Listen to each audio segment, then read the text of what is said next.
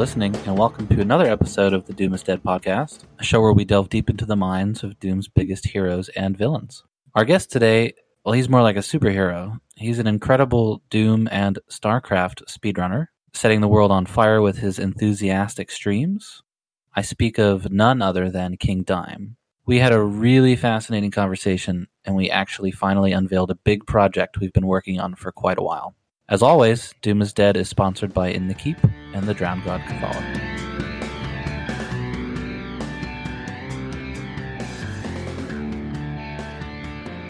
It's not very often that I say, uh, given the length of time I've spent in the Doom community, um, but there are people that I consider to be Doom royalty. People that, yes, even I am intimidated when speaking to. Uh, we just so happen to have one of those people here on the show with us today. Thank you. I will, yeah, I will keep the fawning to a minimum. Please welcome King Dime. No problem. It's great to be here. And of course, as always, I have Do.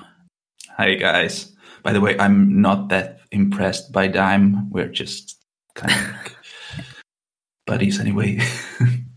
and the mother load. Dime, the last time I talked to you, you were deaf and I was mute. it actually happened that way. I don't know why. That's all I'm I have trying to, to, remember. We're both trying to talk to each other. It must have been in the Bethesda hallway. We were in the Bethesda hallway.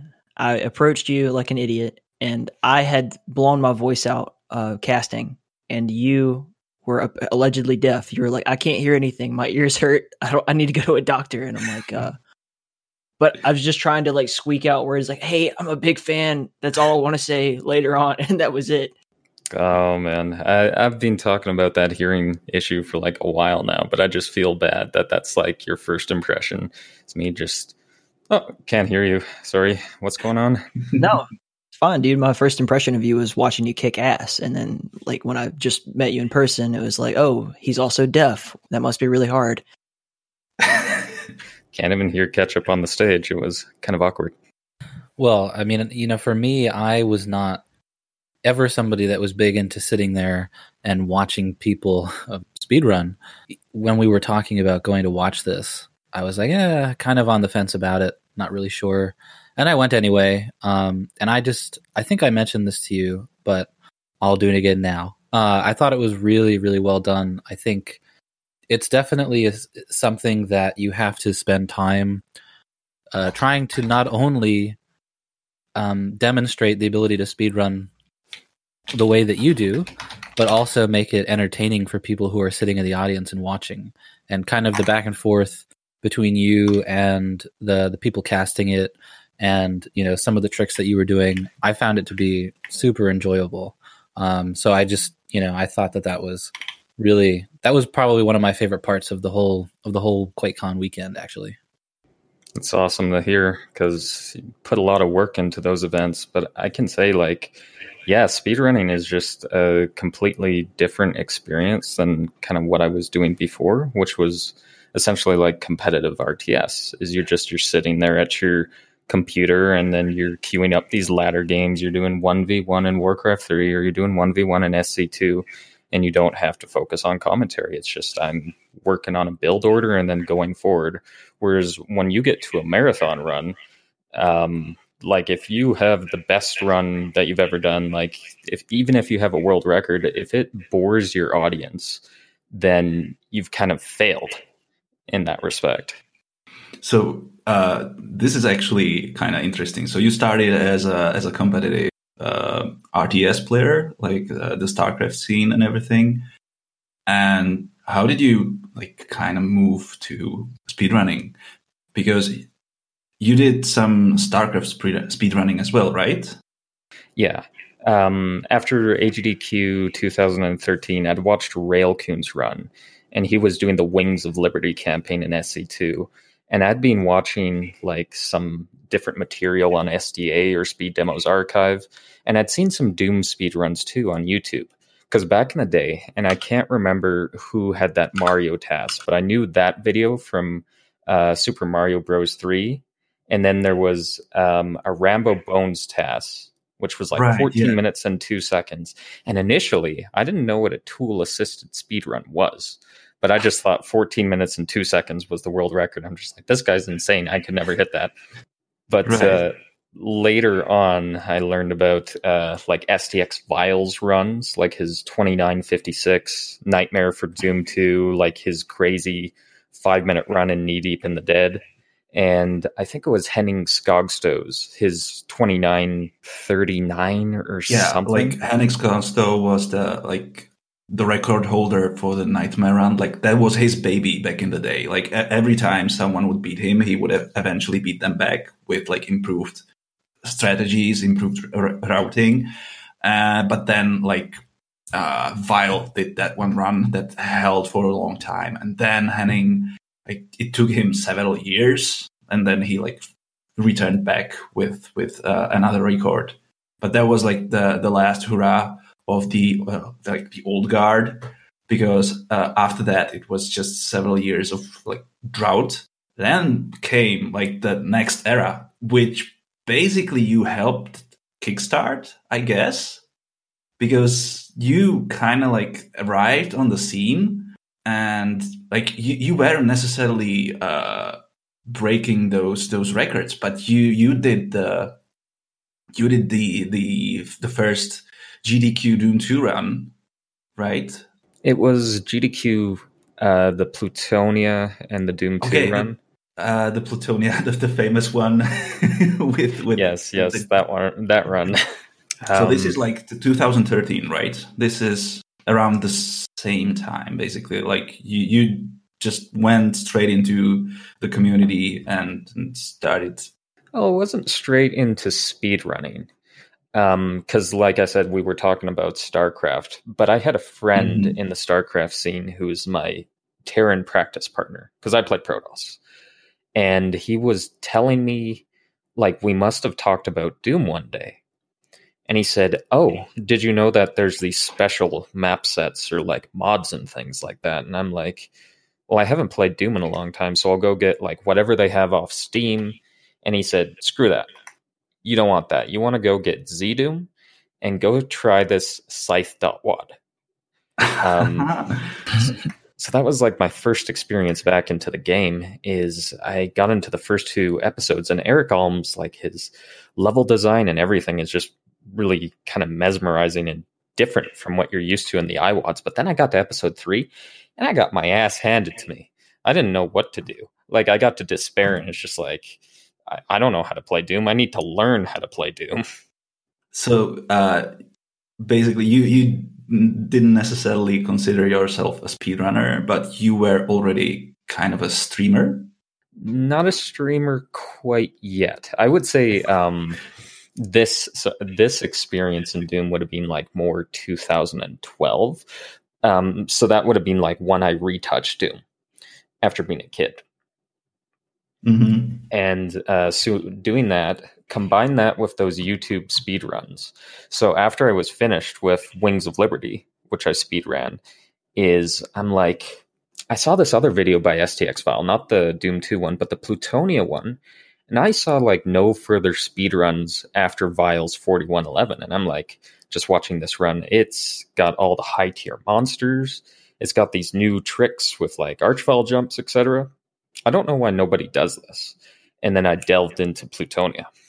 basically you you started practicing that for for a full speed run or were you all always like did, did you have uh, the sgd uh, gdq run in mind in mind Mm, I'd say initially speedrunning for a bit, um, but there was ah, this is going back. Um, I think it was SGDQ 2012. Kugelwagen ran Doom before that I did my runs. So Yeah. he did like a Doom 1, a Doom 2 run. And Mike Uyama in the background was saying, Are you going to do like Final Doom one day? Kugelwagen kind of baiting him a little bit. And Kugelwagen's like, No, that's too hard. And I'm like, I think I could do that. I'm going to choose that game. so uh, then you you ran that right the next year after that Yes. and that was kind of like a big deal Um, they're uh, because uh, by the time you what were, do you mean by you were deal? already you were already like lodged into the community so so everyone was just kind of like watching, hyped for the runs because that was never done before. And then you kind of had those several uh, mistakes happen. Well, as as far as a run, like I think being on stage and everything is just so different from your practice just at home because I'd put in I put in months and months of practice for Plutonia. Right. And I'd say eventually my like deviation between runs was between 34 minutes and about 39 minutes at the time because now there's like much more aggressive there's a much more aggressive route uh, Mhm. that is taken but my stage presence I, I was very nervous in my first run and there was like an air conditioning air conditioning that was blowing kind of under me at the computer in gdq 2013 and i was freezing when I was playing. So I had like a small excuse with that, but I would say it was being cold plus just my adrenaline was flowing and uh, probably a bit of stage fright. I mean, because uh, you've been to how many GDQs after that? Uh, one, two, three, I'd say between eight and 10.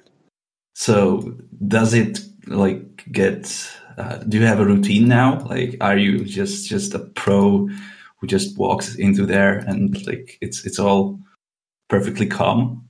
Yeah, I go in with a much more calm demeanor, and my advice is to like every new runner that comes from now on, whoever I'm talking to for these events, is the first thing that you want to do, which this advice is really from Day9, who did the StarCraft dailies, which is when you're getting ready for a tournament or you're doing something like this, you want to practice in uncomfortable positions. So at home, I have like armrests and everything that I just relax and I play on. But in a GDQ, I just have like a standard chair where I have like forearms in front. So you want to practice maybe with your arms low, with your arms high, and get used to that setting because that's going to be your marathon setting. Because if you can do your run in the worst of circumstances, then you're going to be far better prepared than, you know, uh, playing like a king. And secondly, is um, kind of to make fun of myself if I die at a marathon. It's not a big deal. If I die a couple of times, so what? Have fun with it. Don't get angry at yourself. Whereas in 2013, that was the case as I started like freaking out in my head, like the world is crumbling, it's coming to an end. Because you, you saw my I think that's- facial expressions. Right. Yeah. I I And think that's the- what I kind of enjoyed about the the QuakeCon speedrun was that uh like you you were trying to do something a couple times and it took you like three or four times, but I thought it was gonna be I thought it was gonna be really, really serious and you just kinda like rolled with it. And uh you know, everybody was laughing and it was just It was yeah, a b- so- backwards rocket jump. yeah, stunt. yeah, yeah. uh, actually, the, the best example is probably uh, how you reacted to to the famous Barney the Archvile in one of those GDQ runs, right? Yeah. Where he just walked away from the door he was supposed to open, completely ruined the run several times in a row. and that basically that's created your best meme on the internet, I guess. Maybe second best. Because in 2013, there's a really good one with Professor Broman on the couch, who is um, he, he kind of he was like a Borderlands speedrunner, and then he went into Destiny, and but he had a Hello Kitty hat on on the couch, and he's just all proud of me for hitting. I think it was the Neurosphere Archvile jump, and he was just clapping away. And then you just see me like turn around in disgust. yeah, because obviously, when you have someone who uh, on the couch who isn't uh, closely uh, familiar with the run, they won't know if you're actually on time or not, if, if you're doing well or not. It just looks like something is happening on the screen. So, does this happen a lot uh, on the GDQs?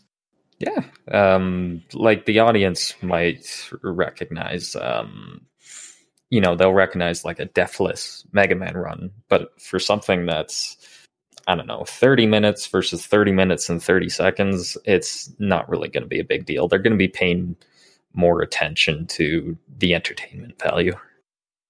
Right. So do you now go there with like a plan to have someone on the couch who will start the clapping at the right moments?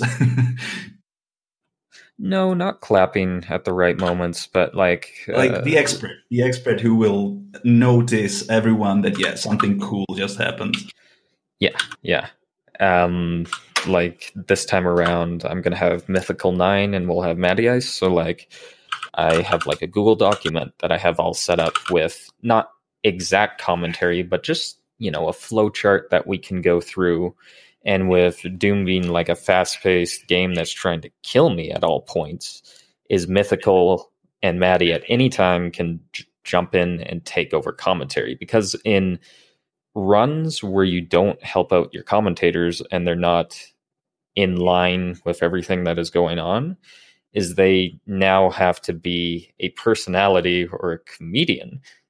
And now I'm not saying that um, everybody is just plain boring, but you know, there's entertainers and some are just more average in kind of the chariz- a charismatic way. Right. That kind of like uh uh what's what's the word I'm looking for? uh it's true of all commentators though. Is in any situation where you're trying to do commentary, you inevitably at any point in time you can tell when the commentator is lost or then when they don't know uh they're not just digesting what's going on at the same level as the people or person playing. So it just devolves into dick jokes at some point and i'm guilty of that just as much as everybody else. What i meant is that you're also a streamer and the charismatic element there is probably much more important than uh, in the speedrunning side of, of your business because speedrunning there's still like it it centers around the performance the the rest is just uh, extra but when you're streaming it all depends on kind of like how entertaining you are uh, so how do you struggle with that how do I struggle with the streaming side of things? Well, I made a decision that my money source would be from a job. so you you basically for a time you were a pro, a pro streamer. I mean, I would. Um, I never made enough for it to be. Because uh, I would say, as a professional, you would make everything to pay your bills. Never got to mm-hmm. that point, but I would also argue. I think the only people that I could see really paying their bills right now with Doom are probably uh, Joel, um, Joel who does the mapping contests, and Civvie. But he's he's kind of like an all encompassing, all encompassing retro guy. Yeah. Well, it's definitely not any of us that are making any money. That's for sure. I want to touch on something that you brought up um, I, I find it interesting because not that I have done speedrunning, but when it comes to playing competitively, I still to this day get kind of nervous before like an important an important game in a league or something like that. I kind of feel like you have to go through like repetition almost like so I'll open up say shoot.wad and I'll I'll load up the map with like 15 bots or something and I'll just see how many how many things I can kill. For me, it's it's like just about kind of like a basketball player, right? The basketball player has to see the ball go into the hoop, and then it's like almost like you snap your fingers, and you know now you can shoot. Um, so it's interesting that you so you you said you actually put yourself into uncomfortable positions, and then you do your entire run, or do you just practice certain things, or how does that go? Do the entire run. Um, but in like a presentation like that, is you know that there's going to be a certain set of time um, say for TNT, I've got 50 minutes. And it's like if you've had a failure 10 minutes in, then you still go. Whereas in the tournament situation, I can see where those nerves um, still apply. Because if you're in like round one and you get a killer on the other side of the bracket, well, you need to be in your best form to have a chance. so mid mid tournament, is there anything that you do that like do you get nervous mid tournament or something where do you do anything that kind of calms you down from that? Like applying to say back in StarCraft or like applying this to speedrunning? I mean, either. I mean, if there was any any point in time where you were kind of under stress, you you knew you had to kind of work your way through it in order to complete what you were trying to do. I guess it can kind of apply to all sorts of gaming situations. I think it's about preparation. Um, there was like local tournaments that I went to for SC, and I still remember some of the players. But like, you'd get in late in the day; it'd be like 11 p.m. or midnight, and to keep your focus, you gotta have some coffee. You gotta keep practicing your build orders on your uh, side computers. But I think um, for the most part, like in a tournament, you need to be decisive in what you do uh, you don't want to get into like this middling nervous point where you're just unsure because like i would say in doom like um if you're not i don't know aggressively controlling the map then like the other player can take opportunities on you and then if they get the kill then they have um, they can go for spawn frags etc yeah but uh, i guess uh, you can still play kind of like a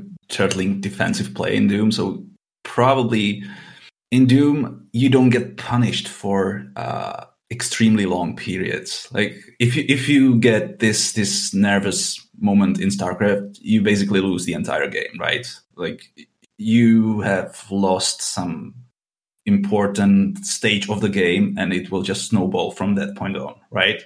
Mm, in Brood War, maybe less the case. Like if you've lost a base in a long macro game, you might be able to get it back. But um, in StarCraft 2, there was a death ball mechanic where like uh, a battle could be over in seconds and you would lose a 200 200 army but yeah i know what you mean as far as like if we take doom versus quake like if you're doing quake champions or you're doing quake live is if you're passive and you have a strong stack then you're in, in an advantageous position. Whereas in Correct. Doom, like the guy respawns, he might have an SSG already and have the ability to take you out. Right. Yeah. Doom is a lot about the situation restarts all the time, basically, and you have to keep droning with the with the same tempo for the entire game. So, uh, speaking of Doom Deathmatch, uh, did you get into that uh, just on the side, or have you been uh, following some, some something more competitive in the history?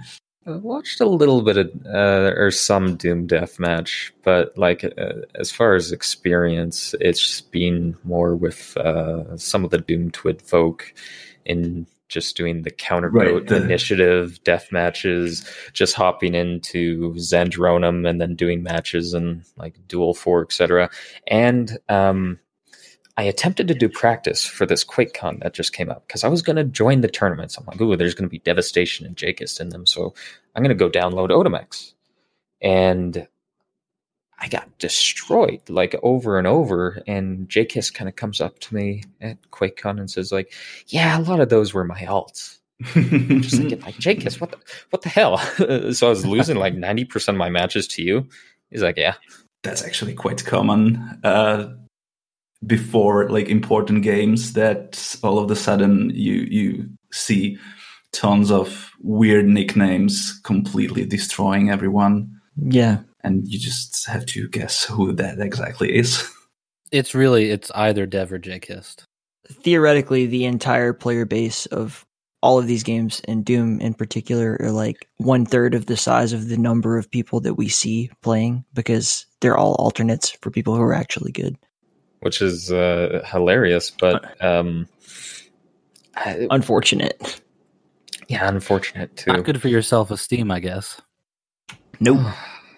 Well, I, I also I practiced against Jakist and, and Dev quite a bit leading up to QuakeCon, and I probably shouldn't have played only because there was just no chance of me ever winning with them playing. But I did it anyway. Um, and I just remember there was there was one game where I was practicing against Jakist, um, and he was beating me probably by ten or fifteen, and I think I went on like a six frag run or something, and he still won, but he was like, "Good job." I just felt like a child, you know. I just been beaten down, and he was just like, "Good job, you know, keep playing me. I still I, I, need people to beat up." Gave you that that chance, then took it away. at the end, but it gave you new motivation. Ah, oh, it's just full of positivity, and it's just like, well done, nice try. And it's like you're looking at the scoreboard, fifty to fifteen, just like rematch. Yeah, there's been uh, like uh, a long debate if, if it's actually better to like play against uh, really good players who will keep destroying you and like they build your perseverance that you have to just keep trying keep trying and you learn from them or if you should play with like start with someone who's maybe just a notch above you. So you actually uh, it's not about you having a chance to win but to actually play the game and not just you know hit respawn.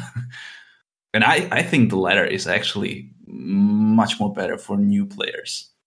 Well for for brand new players you mean people that are uh, i mean for example for them playing against someone more along the level of their skill yes yes okay yeah i would agree with that because you don't that's that's an easy way to get really dis uh disheartened from playing something um, when you're brand new, you don't want to go up against somebody that's going to destroy you uh, 50 to negative four, which happened yeah. to me a couple times, especially on Doom 2 map one.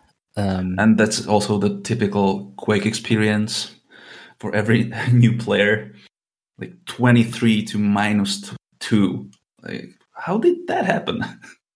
and you you go into Quake, and this is that's your first game. It's twenty three to minus ten to two. So let's say I'm playing Crank in the community, who is apparently a legend at like all games he plays. Like really good at RTS, great at mystery speedrunning, fantastic Doom speedrunner, and also very good at Quake. And it's like you go back to the drawing board, you listen to some rocky, you know, music montages and then you come back three months later after you know working up your rating. It's like cranked it, ready for the rematch. Let's go, bitch. Twenty three to minus two. I quit. I'm done. That's funny because you know I used to when I would get into these big games like a finals or something. I'd be like, okay, I'm gonna. I, I had sort of a ritual. I was like, all right, I'm gonna play uh, "Beat It" by Michael Jackson. Right? It's kind of a, it's a song that that pumps you up and gets you excited about stuff. I lost every single time. Maybe you. Maybe. Well, okay, that's a different discussion. But I lost every single time I listened to that song. And then I stopped listening to it and I started winning. And I don't know if that's some sort of karmic thing happening in the universe, but I remember I played my uh, most intense Dwango 5 map 1 uh, match and I like I played uh, this uh, doom metal, really long, 20 minute long song. And I'm like, it should be about the length of the match. And then I had to just like, you know, jump out of the game really quickly and just hit it to play over again because the match actually ended up being 55 minutes. Going back to the uh, to the beginning, your your sort of beginnings uh, as a gamer, um, was StarCraft kind of your first thing that you were sort of obsessed with, or were there games before that that kind of led you into that? Um, as a family, we had uh, we had a PC and a Sega Genesis, and I'm I can't remember what uh, PC we had, but I know my we had the shareware for Doom, and we had Wolfenstein 3D. So I'd played both of those. Cheated a lot in Doom because as a kid, I think um, none of us have any shame in cheating. And well, now you're like a professional Doom cheater, like almost in some aspects, like figuring out ways to cheat the game in general. That's amazing. That's my middle name. Yeah. Oh yeah. The YouTube crazies are always on top of us using glitches, and they're making sure we know. It's like you're you're cheating. Do you know that? Um, if you different types. Yep. but on the Genesis, I was um, super into Sonic 2, Sonic 3, and Knuckles, and a crappy Batman game called Batman Forever mm-hmm. that I later learned was panned everywhere, but it was Batman.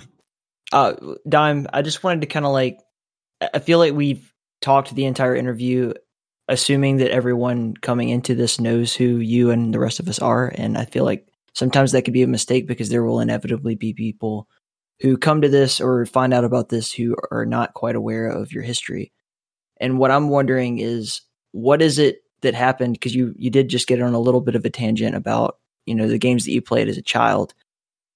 What in your upbringing caused you to be such an obsessive freak that you would sit down and be- become like so such an expert at multiple different games like what makes you want to what drives you to do what you do Jeez, I was feeling we are getting to an autistic joke about speedrunners there. Um, no, I mean maybe, but that's that's for you to say, not me. uh, fair enough, fair enough. Um, like in my friend group when I was young, like often they would put me to the side. They'd be like, Dime, you're too good at games and you keep beating us all. So let us have a turn. Let us take a chance. So, like, that kind of happened to me all the time throughout pretty much like whatever console game we're playing. Or um, mm-hmm. I think there was like R Type, one of these screen scrolling shooters, or Goldeneye, or whatever. Um, but later on, I was just kind of getting into the competitive scene. And, um, so there was, I'd say, three different sources for that. The first would be getting into Warcraft 3, is there was this Warcraft 3 replay site. And on there, there was Four Kings, Four Kings Grubby, who I really got into because I played Orc and he played Orc. So I'd watch replays all the time. And this was a professional player. Like, I think everybody knows Grubby if they've been into RTS in any sense but like you're watching someone do like optimized build orders and everything and then like me myself i'm copying that and trying to get to that same level. And then you sort of take that to starcraft 2 where you're getting um, the like the boon of live streaming. Uh, there was like ustream live stream and then twitch tv came out. So everybody was watching um, different uh, like the Day9 daily, learning about the game, and just what different streamers did. So I think it was uh, easier for us all to um, learn how to research and to like really break down the games and play it at the highest level that we can.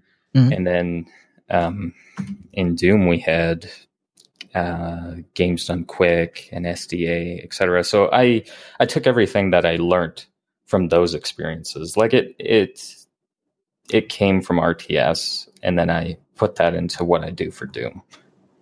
It's still kind of uh, like uh, interesting that you actually ran into Doom uh, through speedrunning because uh, by that time Doom speedrunning was still not at all integrated into the like the, the greater world of speedrunning. It was always kind of like at the side. It still is. It's like its own entity, its own world, its own scene. But nowadays, like more people are like traversing between those two worlds. It, it seems like Doom speedrunning would be obvious, right? Because it's built into the game. Like beat John Romero's time in the game, beat the part yes, time. It's right there on the screen but you don't have the demos on the archives. You don't have didn't used to have the demos on on right. YouTube. It was just uh, bits and pieces, basically, and you have to delve into uh, like the cryptic sites of Doom scene, and then everything opens for you. for all the advantages of demos, is that was a I'd say it was a disadvantage on the streaming side of things because you could do all of your speed running outside of this these new streaming communities that are popping up and you could do everything within doom world so you'd be at your keyboard you would complete your demo and then you would post it on doom world you don't have to really care what anybody else is doing. So whereas now it's more integrated. That was like one of the reasons that i created that streaming thread on Doom World is to just try and get more eyes on this new scene because now we don't just see the end product of the demo is you get to see like maybe Mr. Zool or Shock Blast or Looper do uh, their attempts. Like mm-hmm. what happens uh, from start to finish in the process of uh, building a speed run. I think yeah. that may be your greatest contribution ultimately because I agree with you wholeheartedly about the demo, not just in Doom, but demos in general. Like while they're amazing and awesome, are all like simultaneously they do create that barrier where it's like there there has been for all these years no reason for anyone to actually record anything and upload it to YouTube or when they do like you, you know go back and watch I just recently did an interview with Machiavelli right Quake 2 matches that are just demos from one person's perspective with no commentary you don't know what the players are actually doing or talking about it's just we lose an entire part of history as a result of that right yeah and Dime was the pioneer kind of the pioneer one of the pioneers around the 2013 mark, I guess. Mm-hmm. And he he also pioneered uh, kind of bringing RTA speedrunning to Doom, right? Because that's not how we do it. that's not how we do it normally, but that's how it's done uh, at the GDQs, right? So you've been doing those runs uh, on uh, on your streams. So so can you kind of like comment on on the difference between like that and the hardcore pure Doom speedrunning? Um, well, RTA is, uh, I think it's a more simplistic design for learning a run. Because if you're just right away, oh, you need to do uh, something that's single segment so that you can successfully be put on a list is okay, you go into Doom 2, and to complete a single segment is you have to finish all of those levels in a row, uh, like without dying. And that's a big hurdle for a new player to come across. Whereas RTA, since you're able to um, save at any point, is someone can start with, say, a two hour Doom 2 run and then uh, just kind of maybe decrease their saves or you know just learn from there instead of getting to uh, almost being a complete pro with the game before you can start speed running um, and another uh, revolutionary thing you did during streaming i should also mention uh, is the ill-fated evolution of Doom. Can you talk about that? Evolution of the what? Oh, oh, the what? what? Right, yeah. Yeah, that was uh, that was like a streaming gimmick where uh, we were attempting to go from 1994 and kind of doing it like the Cacowards, but like um, instead doing a reference to like the evolution of mapping and then using those examples and going through every year. And I don't know, this went on for maybe six months, and we had different guests on the stream. It could be like Do or Rock King or Tarnsman or Alfonso Jimmy and etc. And we only ended up getting to Batman Doom, but it was just like a retrospective on uh, just trying to go through level design and then seeing where it went. Right, there was a, a, a huge mistake sometimes being made that you didn't know the maps prior to playing them, right? Uh, uh, yeah, yeah. And it ended up just getting lost for hours. I think that the uh, the ideal way to do that is to have the person who created it kind of explain their intent, you know, as well. If you could do that simultaneously. Yeah, but this was like mid yeah. 90s words. Those people are gone. Dead. Most likely some of them. Oh too morbid. And I, I just want to say like a uh, typical motherload fashion i gotta dip out uh, halfway through the interview i uh, love you guys dime uh, big fan and i will try to get with you sometime in the future. Kisses awesome Later, take care man. of yourself motherload yep so should we jump to the the tournament thing? I think we should. I, can I put something else about RTA though?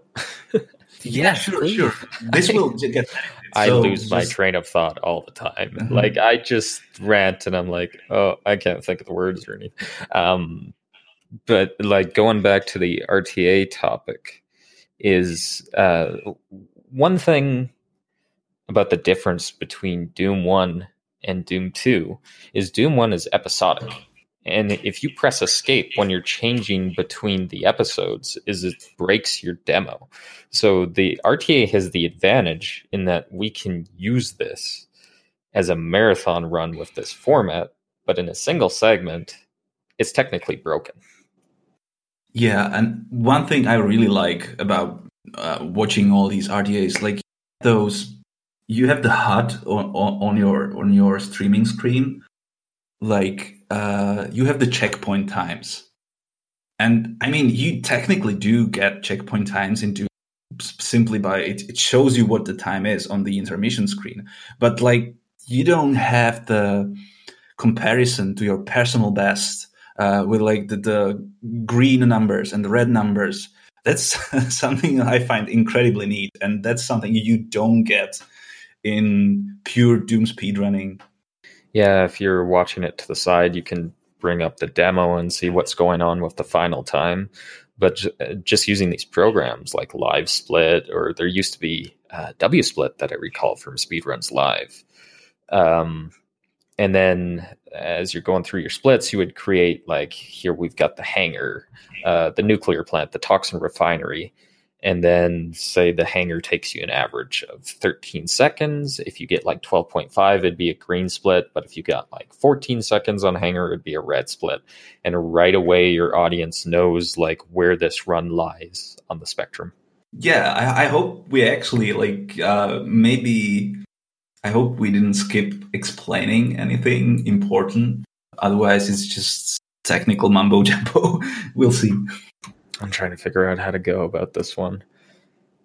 Well, I have to be excited about it. I'm not naturally an excited.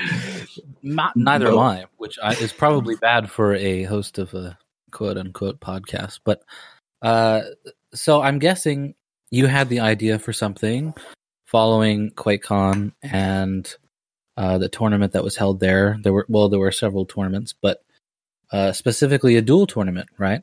You wanted to run something that maybe included um, some maps that were different from the usual maps that everyone plays?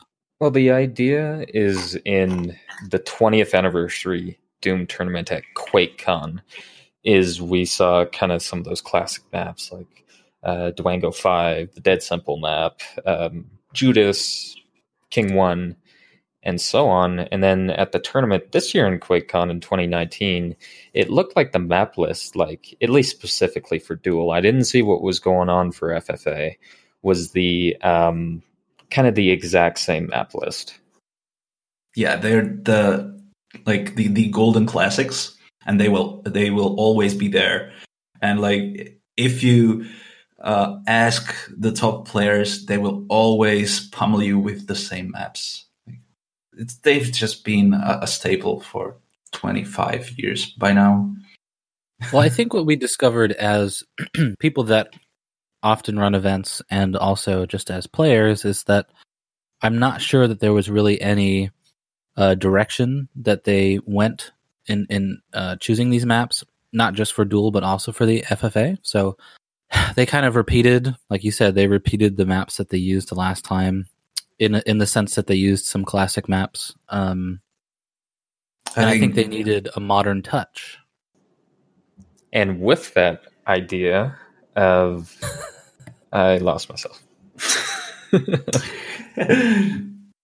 so you have you you have you, you came up with the the idea to run a duel tournament using maps from different eras. So we had some maps that you chose from the 90s. You had some maps that we chose from the early 2000s, mid 2000s, and also the 2010s. Oh boy, we have to unleash this. The cat is out of the hat. But yes, after QuakeCon, I wanted there to be maybe another tournament that kind of made use of some of these newer maps and maybe uh, like use some of the older maps, but also combined it with the new. So with that, I want to officially announce a Doom Duel tournament called King Dimes Take the Crown Duel Tournament, uh, which will have a prize pool. Right now, that's uh, $1,500 USD. And right now we're looking at tournament dates that are going to be occurring in February and March. Uh, currently, we have that on Saturdays, but there would be uh, four different qualifiers that would uh, take place starting on February 15th. And then there would be uh, 16 players that qualify out of those into a final bracket on March 14th to crown the eventual champion. The port will be Zandronum. That is a critical information. The community staples. It probably doesn't matter for anyone who's listening to this and doesn't care about different Doom ports, but yeah, it's going to be Zandronum for the the easiness of of setting everything up. Yes. Yes. And so the idea behind the qualifiers is so um, you know, you have you have four separate chances basically to qualify for the for the big tournament. And I know that you know, the reason behind announcing it now is it's going to give you a month, month and a half, almost 2 months to kind of get get going and and start practicing and and start playing the maps.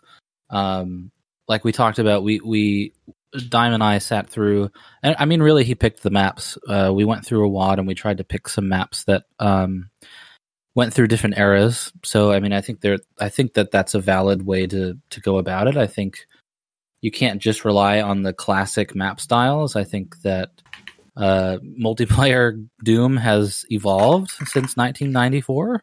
Um, so there's different there's different mapping styles. There's different play styles uh, I think the map list does a really good job of uh, portraying all of those different styles, and I think you're going to find that you know you're going to be able to tap into um, different skill sets and you know just some different things that maybe we haven't seen in the QuakeCon tournaments.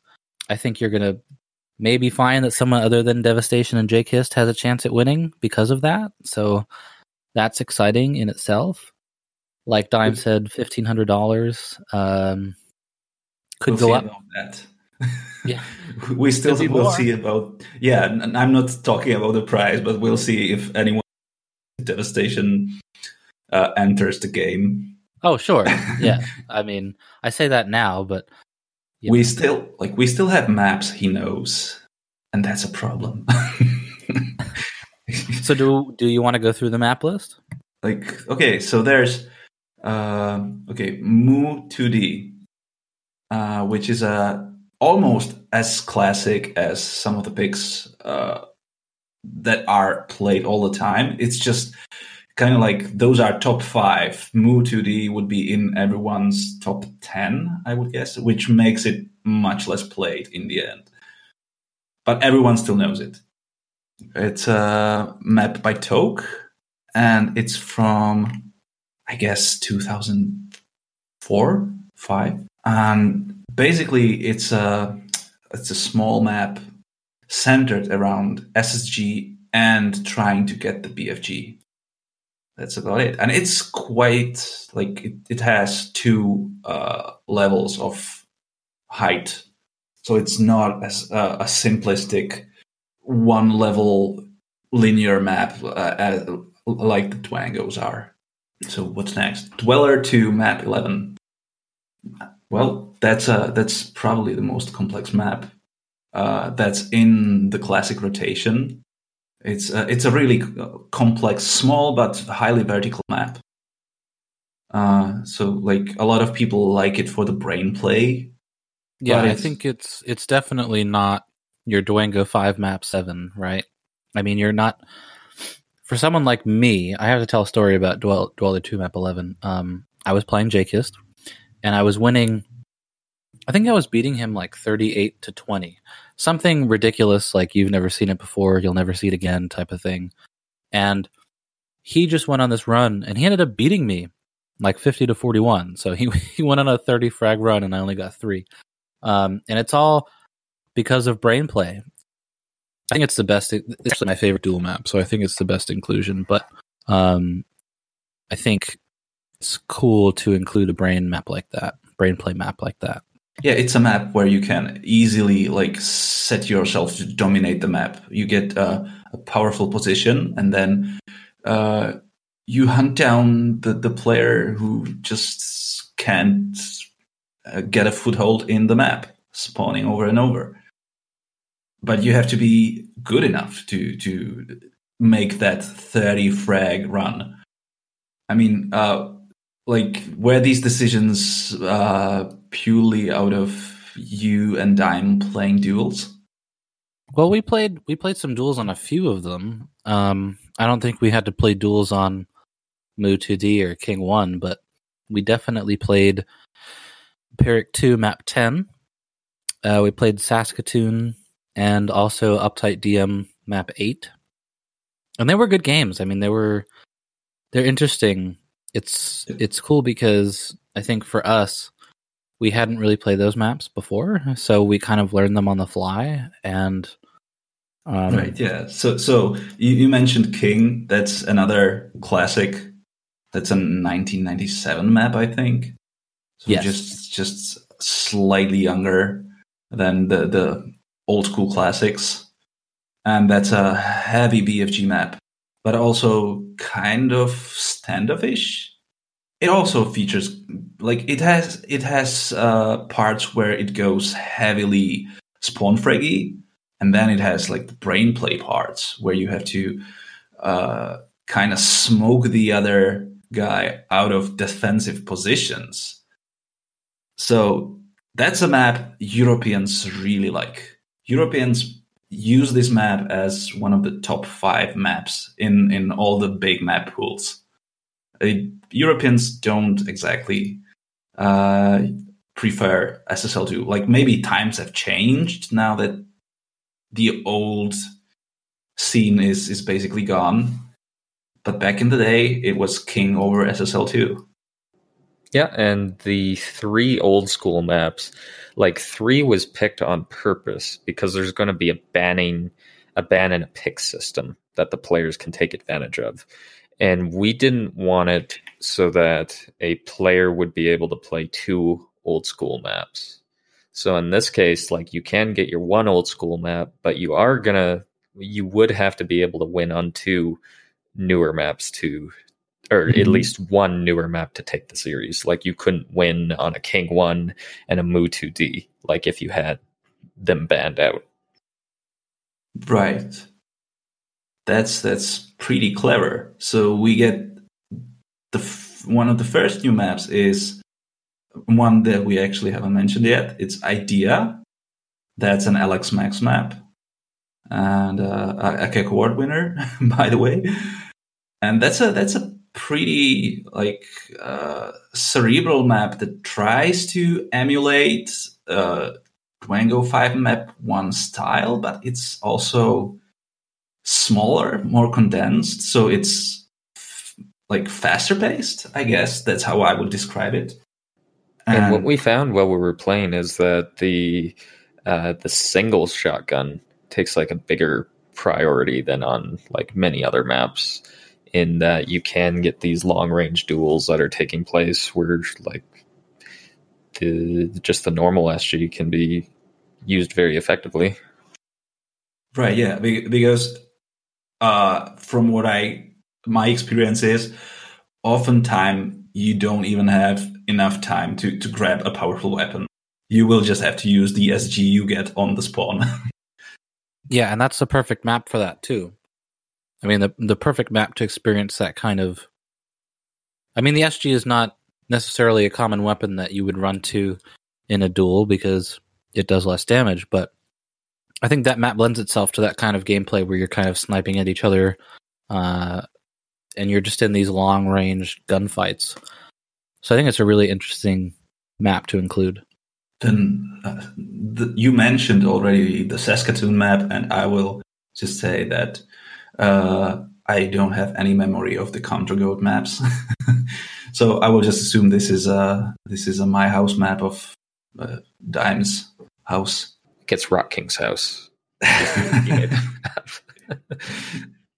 so um, we had a tournament a a CGI tournament with Doom Twid, where we had uh, different members that were playing, and it also included Demon Sphere, Restless Soul, and um, pretty much in each of the series, Saskatoon got picked because it just ended up being uh, arguably the I'd say the strongest duel map out of CGI, and it ended up also being used in the finals and everything. And it just um, it just feels like this classic Rock King map that uh, is it's it's got some verticality to it with the BFG and also going up the elevator, but it's a wide kind of horizontal map where you can make use of the sides and uh, some clever hiding places. I'm just glad it's not the map with the conveyors. That's You all I'm asking me for. right. I don't think that fit. Maybe next time. okay, next we have uh, Pyrrhic 2, map 10. Pyrrhic 2 is a map set by Hobomaster, and it's a good one. It's like uh, a blend of classic design, but with like a, a heavy arena band. So Retro modern. retro modern yes that would be it thank you uh it's like Pyrrhic 1 got got a Cacoward as well Pyrrhic 2 i i didn't think it was as as good as the first one overall like there were good maps and there there were maps that i didn't like. So uh i believe you guys picked one of the better ones. I will just trust in you. Well, hopefully. I mean, I think that's kind of that's Hobo Master's style is to pick the, uh, or I should say, is to map the simple, kind of straightforward, more old school design map, but then detail it like it's you know something Oh, out of yeah this one this is this is straight Yeah. out of exec yeah yeah th- this is this is going to be really frenetic that's a that's a tiny map Yeah, so I think the map list as a whole kind of has uh, a really wide variety of playstyles. I mean, you have something like like Dweller Two Map Eleven, like we talked about, is it can be very uh, standoffish. You know, a lot of brain play. You've got something like King One, where you try and flush the other player out, and then you have Pyrrhic Two Map Ten, where it's going to be complete complete chaos. So I think there's a really solid group of maps here, and we did uh, did a good job of picking maps from different eras so that we don't have to sit there and play the same maps over and over again, which I detest having to do that because how are you going to ever, ever in this world beat J Kist at Judas 23? Ever. How is that ever going to happen? It's never going to happen to me. So I, I feel much better about beating, trying to beat somebody on Uptight DM Map 8 or Saskatoon than I would about trying to beat somebody on Judas 23. So I think it's a really cool tournament. Um, I wish, uh, or I should say, I hope that a lot of people also find it to be kind of an innovative set of maps because I think every kind of duel tournament like this, of this size and this magnitude, um, really kind of tend to focus on the classic maps. And there's been so many good maps that have been made over the years. So uh, it's cool to see that that kind of creeping in a little bit. oh by the way i, I just noticed uh yeah we haven't spoken about this little gem in the rules uh traditional duel first to 50 kill kills wins or highest kill count at the end of 20 minutes so there we go no no 55 minute duels no, and I think that was done on purpose, right? yeah, I, I don't think any of these maps is actually well dweller. Yeah, I can definitely see uh, someone hitting time limit on dweller. Other than that, these maps are short, short affairs. Of course, unless we're talking uh, some really crazy people like Ocelot and Mortalogy.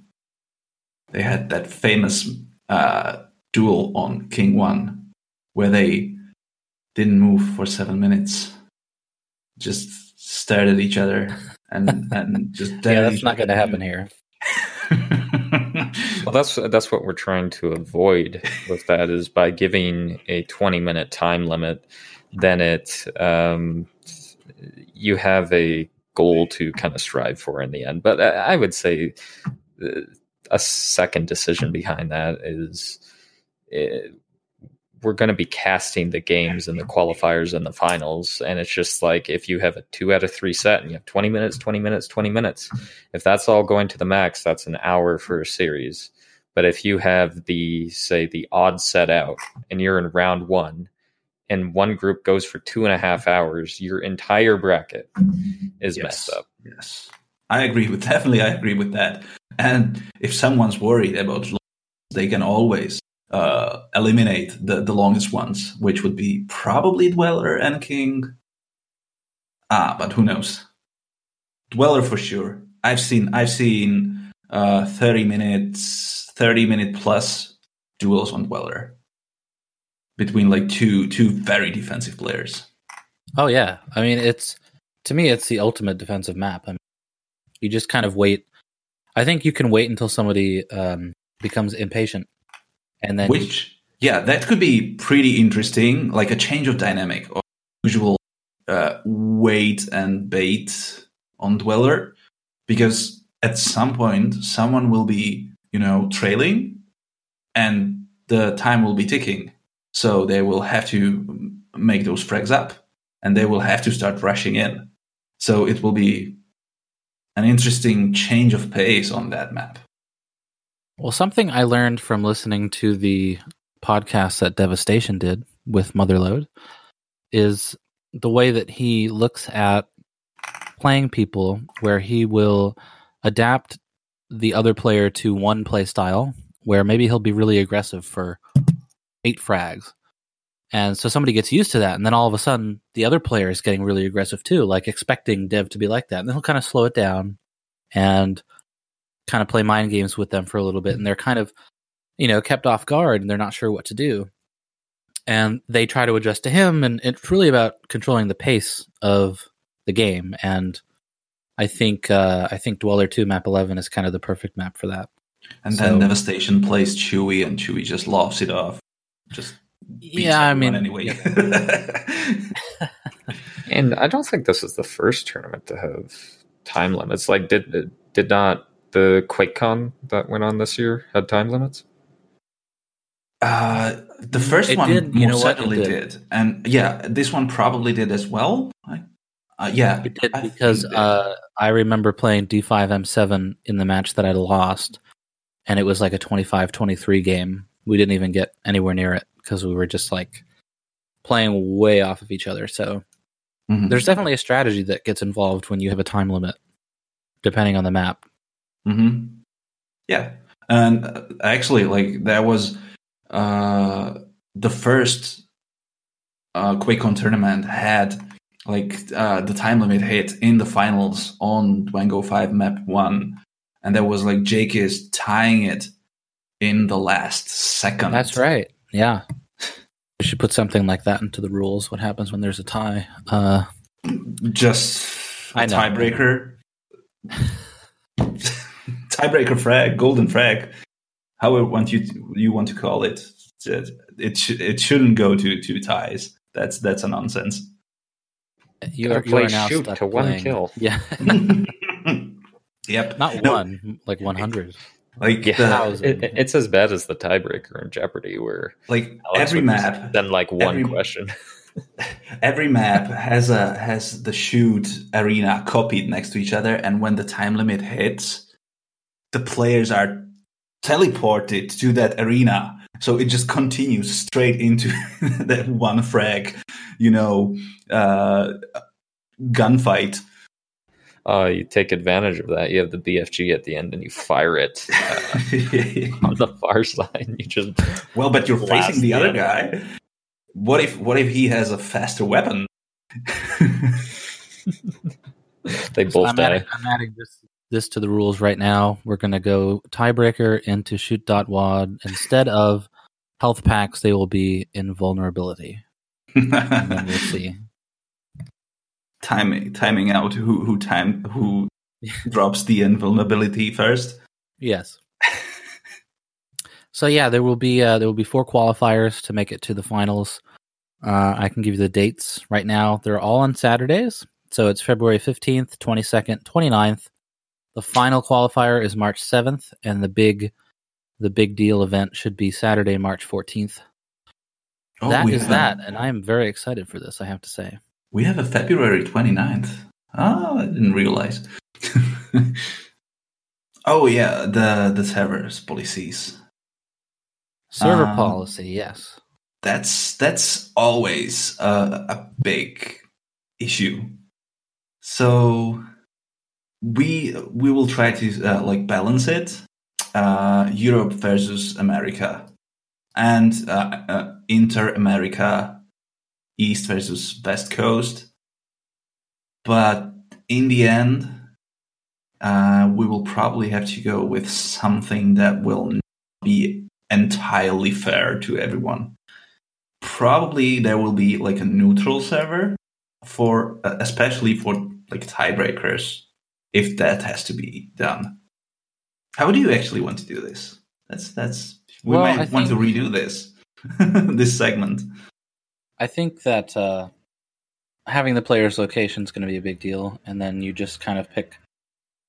You can do it I in a simple way where you have someone ping. You have two people ping a server, and whichever one has the most, you know, the closest ping, and this is, that's where you.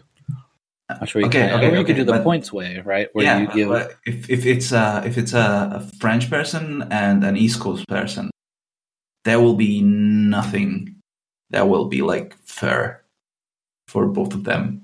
I think there's a submarine in the middle of the Atlantic Ocean, right? Uh, yeah, Okay, host a server. dude, fucking Ocelot. He he had this I- crazy idea that if like uh, he's playing uh, Frenchies, that he didn't want to play them in Germany on lap because uh, that was still giving, even though they were everyone was pinging the lowest, like the the cumulative ping was the lowest, but the French people would get like uh, 15 milliseconds advantage over him because he had really good internet. So so it wasn't like he was uh, you know playing it from a back of a moose or whatever. But he really want to find a server that where the players would be completely tied ping wise. So he made them play in fucking Iceland because everyone would have 80 ping in Iceland. Like he triangulated a position where they would have the same ping, but that's complete nonsense. I mean, he actually like pulled ropes to get a server in Iceland. That makes no sense to me. Well, I'll I'll tell you right now, we won't be doing that. if if it's actually if it comes down to uh you know you can always find middle ground in in America between the coast. Uh, but if it comes down to Europe and America, you could probably have like you know home field servers and then hmm how do you resolve the tiebreaker that's the big issue and it could be either they as as is written in the rules either they flip coin uh it could be whoever had the frag advantage i guess like like total frag count higher or it could be a neutral server but you won't get I think a neutral that. server is probably the the way to go on that one, especially when it comes to something involving money. Yeah, yeah, yeah. But but we might, you know, you might have to uh, use the first week to test this out, and and like if it if it works, use it for the final tournament. If it doesn't, uh, use something else for the final tournament because the final tournament is going to matter. And if it's Right. going to go down to someone whining over uh, higher ping because it's it just and it will it might influence the the outcome, and then someone will get like several hundred dollars more because of that, then suddenly it matters. Oh, absolutely. But you know, you you try to do the best that you can for an online tournament. Oh yeah, that, yeah. that is one of the weaknesses of an online tournament versus Yeah, a yeah. LAN, admittedly. we've always struggled with this. It's always been a struggle. But I'm saying, like, it shouldn't be like, oh, yeah, it's just it. It is what it is. Someone will just get lucky. So yeah, we should put kind of like uh, uh, a testing process maybe into it. Like, so, so maybe like in the first week, uh, The first see- qualifier, you mean? Yeah, yeah, yeah. The Yeah. first qualifier. See if it works. If it doesn't, change it. Whatever. I think that's fine, and I think it's okay to be transparent about that too. Like, Yeah, yeah, yeah. Qualifier one, we're going to do it this way. Qualifier two, we're going to do it this way. By the time Like, we get to the last we, we don't need to like completely experiment with with it. Like like now the qualifier 2 will use this method even though we think it's it's shitty uh but we want to test it. No if if like pick the best one we think will work best for in the first qualifier if it works just roll with it. If it doesn't change it. Like you know Yeah, and so the the nitty gritty, um, it will be run out of the MDF server. I think uh, I think we have a pretty good system in place in terms of getting people highlighted and kind of the organizational part of that. So you'll be able to sign up there. I'm going to post it on several forums, so the information will be available to everyone. Yeah, uh, we're going to try to get uh, some people down. Definitely, Motherload's going to be streaming some games. If we cross our fingers and uh, maybe pay a little bit of money. We can get Jahar to stream. Um, that would be cool.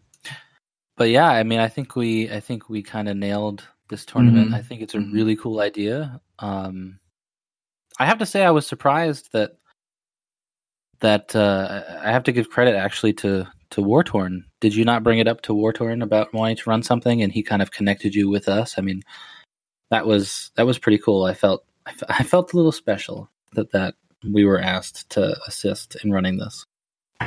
Yes, uh, Wartorn was the neutral party in this, and uh, suggesting like a a multiplayer tournament after QuakeCon, and then he uh, Um, he sent me over to you too. Dime, now that we've we've covered all of this, I would like to, uh, you know, wish you good luck for your upcoming s- s- live speedrun you will be doing on the next GDQ, which will which will happen uh, before this episode will be released. So this will this is kind of like time loop weirdness. People will be hearing this from the future no the past i don't know. Uh, so you will be running sigil right Yeah, decided to submit Sigil for AGDQ 2020 because uh, right after that we saw Romero was releasing a new unofficial sequel episode to the Ultimate Doom. It's like hell yeah, we have to do Unofficial? This. unofficial Uh, uh, have you seen have you seen bethesda net fuck i'm chilling for the corporation right now they they actually like by christmas they they made it uh quote unquote official uh uh, new special port from the, their launcher Yeah, that's going to be with the Slayers collection, I think, and then they're putting like add-ons to that. So it's like I don't know if it's official or if it's unofficial, but like the Sigil speed run, like when we went through the maps, it, it seemed really good. There's some fun tricks, and it's uh, the longest of any episode in like Ultimate Doom. It's definitely longer than one through four. Speaking of uh, special tricks, yeah, uh, let's say you had a strong opinion and you went with uh, version 1.1, right? Yeah, it's 1.1. Two reasons. When I submitted, it was still 1.1 because submissions were done before September. And in 1.2, there's uh, two tricks that you can no longer do. Um, so I think 1.1 is just more hype for the audience. It'll be it's the more interesting of the two, in my opinion. For speed running is like crazier tricks, even though Romero literally took them out to screw with Zero Master. yeah, I I don't understand the decision in just that like when we're routing and figuring out a run is in that version it was organic in everything that we figured out.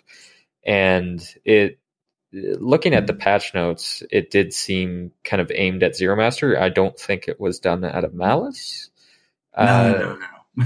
in any way but i just think there's so few uh, people who are going to make use of these tricks in that there's you know there's glitches in games where you can get out of walls and there might be like a a simple way to do it where patching that out makes sense for the audience but like these tricks if you're not doing like a precise strafe 50 in this position to get x amount of momentum it'll never work so a new player just going through it they won't find it For the record, I really think that the Meth 4 jump over the bars should have stayed in there. That was so cool.